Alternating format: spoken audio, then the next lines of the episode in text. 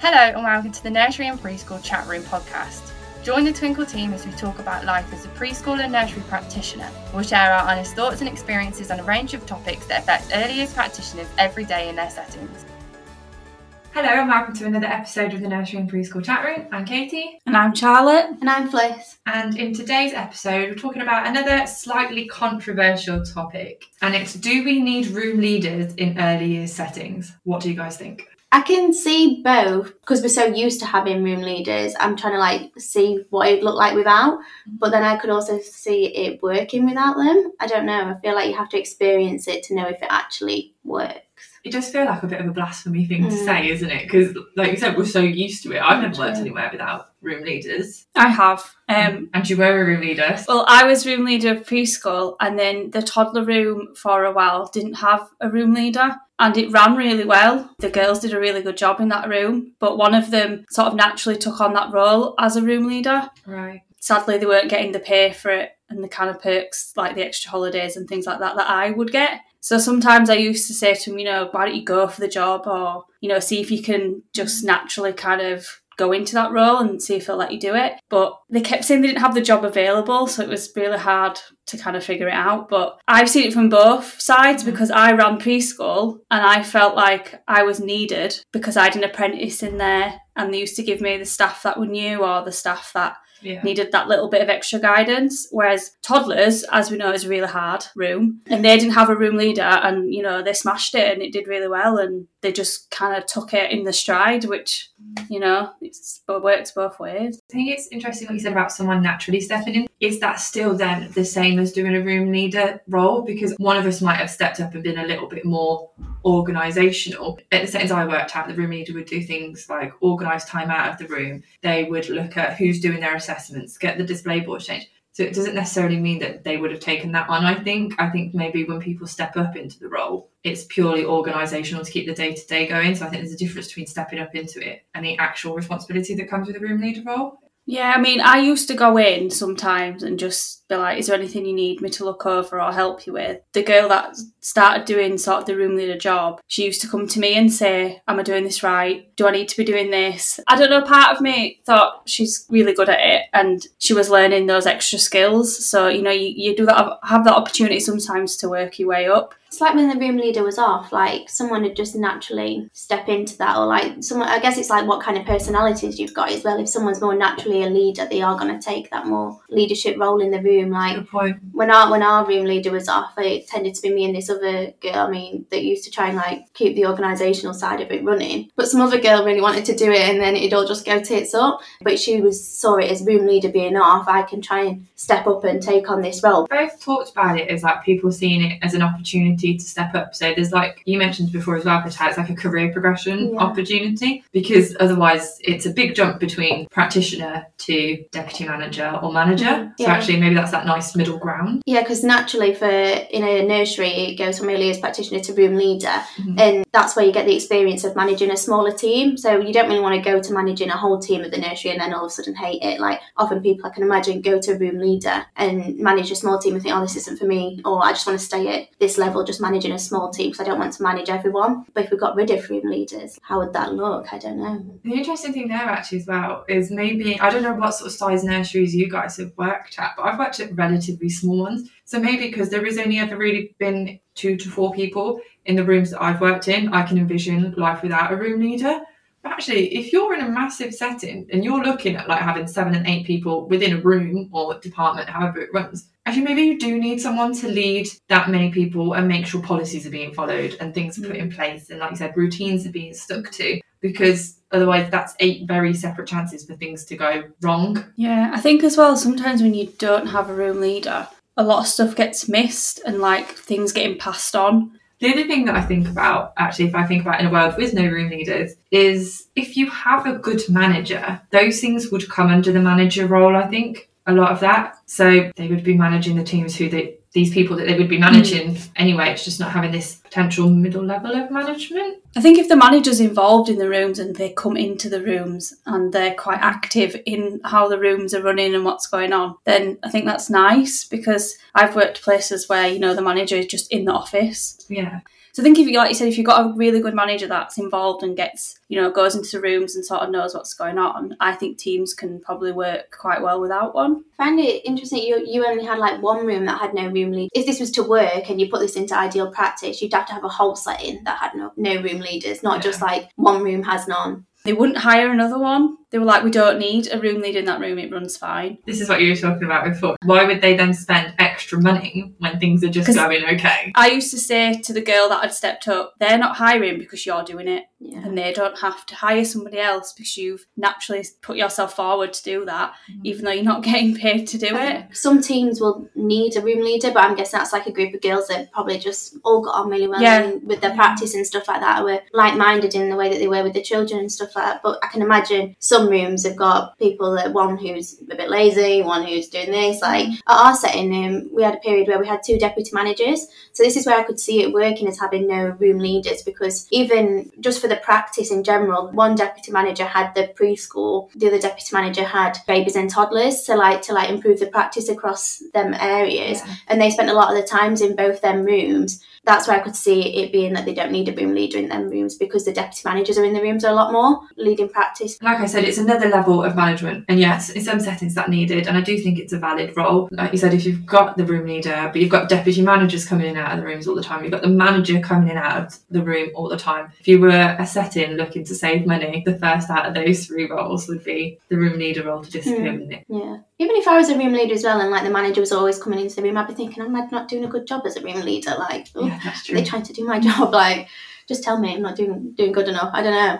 But then if that's the way it was and you'd always worked there, Mm. and they're not coming in and having to go at you, they're actually being quite supportive. Yeah. So I think from what we've said, in a way that completely doesn't answer the question, is it totally depends on the earlier setting, the practitioners in the room, how it's ran, and it really varies. For some settings, you won't need a room leader, and for some settings, it's going to be a completely vital role. If you are becoming a room leader or you're currently a room leader looking for a little bit of extra support, we have a blog on Twinkl that's called Everything You Need to Know About Being a Room Leader that covers Everything. that covers everything you need to know. We've also got a room leader Facebook group, which is just an online community where room leaders come together to share ideas, good practice, activities, inspiration, and any questions they might have. So moving on to practitioner problems for this week, we've got a question, and I feel like a lot of early years practitioners can probably relate to this at the moment. Saying, how do you keep staff motivated and eager to work with the right mindset?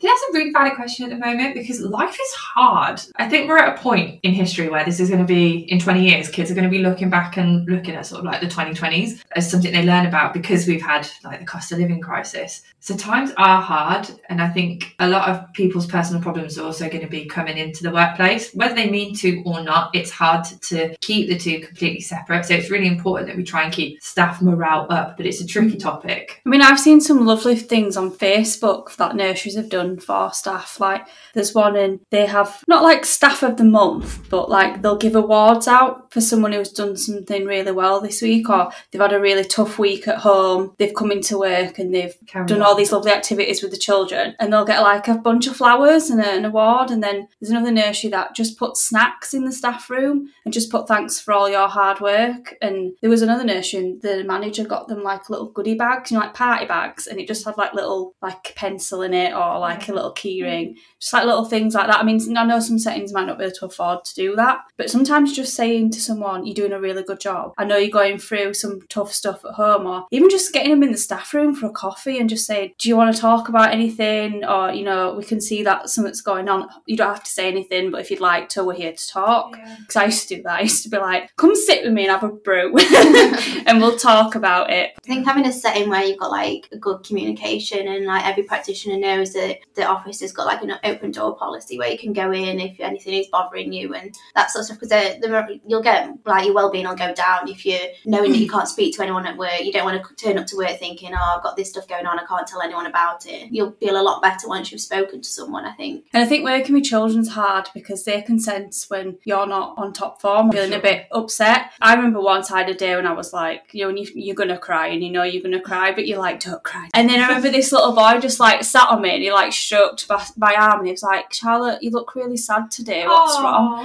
And I literally just started crying. So all the children like gathered round me. But yeah, working with children because like their emotions are like always like high, aren't they as well? And then it kind of makes you feel a little bit extra emotional. But it's not But- always just external factors as well. It can be very much things Yeah. that are going on inside the nursery. Yeah. And I think change is always going to panic people. You Mhm. even when you say you're good at change, there's Yeah. nothing more annoying than when at work they're like, right, this changes from Mm. tomorrow. So it's little things like Yeah. Making sure that if changes are coming into place, everyone is involved in that process. So they get to have their say. It's not to say if they're like, I hate it, you don't put it into place because we're going to assume that you're putting change into place because you've researched it, it makes sense. Mm-hmm. But it's supporting them through change, supporting them through anything that's happening in the day. Like you mentioned with communication, it's not saying this is changing from tomorrow. It's giving them notice mm-hmm. and making sure that Yeah. you put things into place so the change isn't sudden. If, if they understand why change is happening, people will support it and do everything they can. And I think you just need to have a really open and honest culture within your early years setting. So I'm sure we've all had, said it, and you touched on it earlier, Fliss. Having managers who you only feel like when they're coming in the room is to judge you Mhm. that is not a supportive, that is not an open, that is not a comfortable workplace. If your manager's in and out and when they're giving you feedback, it's not critical, it's constructive. Do you know what I mean? Like, do you know Yeah. at school it's always like two stars and a wish? Like Hmm. you give them two good things that they did and then you say, but you could improve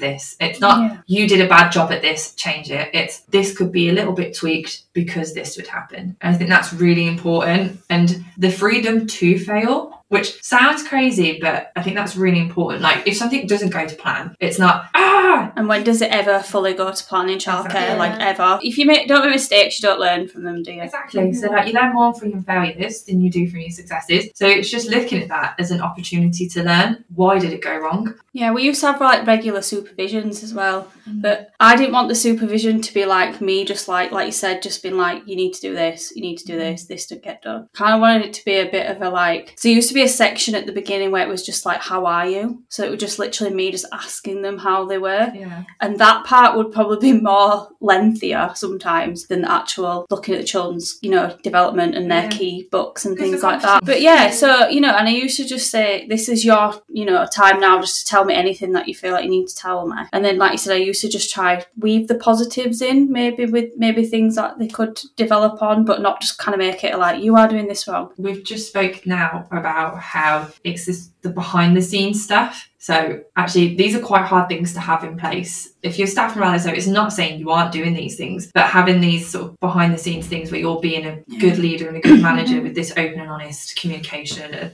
like and safe culture, that's important too. But also the little things where you do give out chocolate in the staff room, like Yeah. that's why everyone goes running to the staff room. Like, did you hear there was cake? I think managers or people in leadership positions they have to be reflective because not to accuse anyone of anything, but if you are finding that for months on end you have had a negative staff morale, you need to reflect on you Mhm. and your leadership and what you're putting into the nursery. Are you fostering this open and honest culture? What can you do to adjust that? Sometimes you are having to look and be like, do you know what? The fact is that every day when someone comes into the office and say, oh, how are you? And you're going, oh, I'm so busy. I've got way too much to be Yeah. dealing with today. That's not fostering it good. You need to take a step back as well and be like, I've got some stuff on, but we can talk if you need to. Or Yeah. what you put out is what you get back, I think. Yeah, definitely. Yeah. I saw one nursery on Facebook and they do a wellbeing walk together. I like that. So they, they all meet after work. I don't know how often they do it. And they, they just put some photos on and they'd all gone for a walk together after work. Mm. And I just thought, oh, that's a nice like thing to do. It's like bonding as well. And then you're getting out in the fresh air and you're going for a nice walk together. Staff And you- socials as well. Yeah. yeah. And like you're forgetting about work and just like hanging out with people. I feel like you go into work a bit differently the weekend after you've been on like a staff social event because you've started to see people in like the more natural like environment and how they actually are away from work. And then I feel that really like I think it affected you like in a positive way as a team. Like you've seen them in a different you bounce off each other a bit more once you've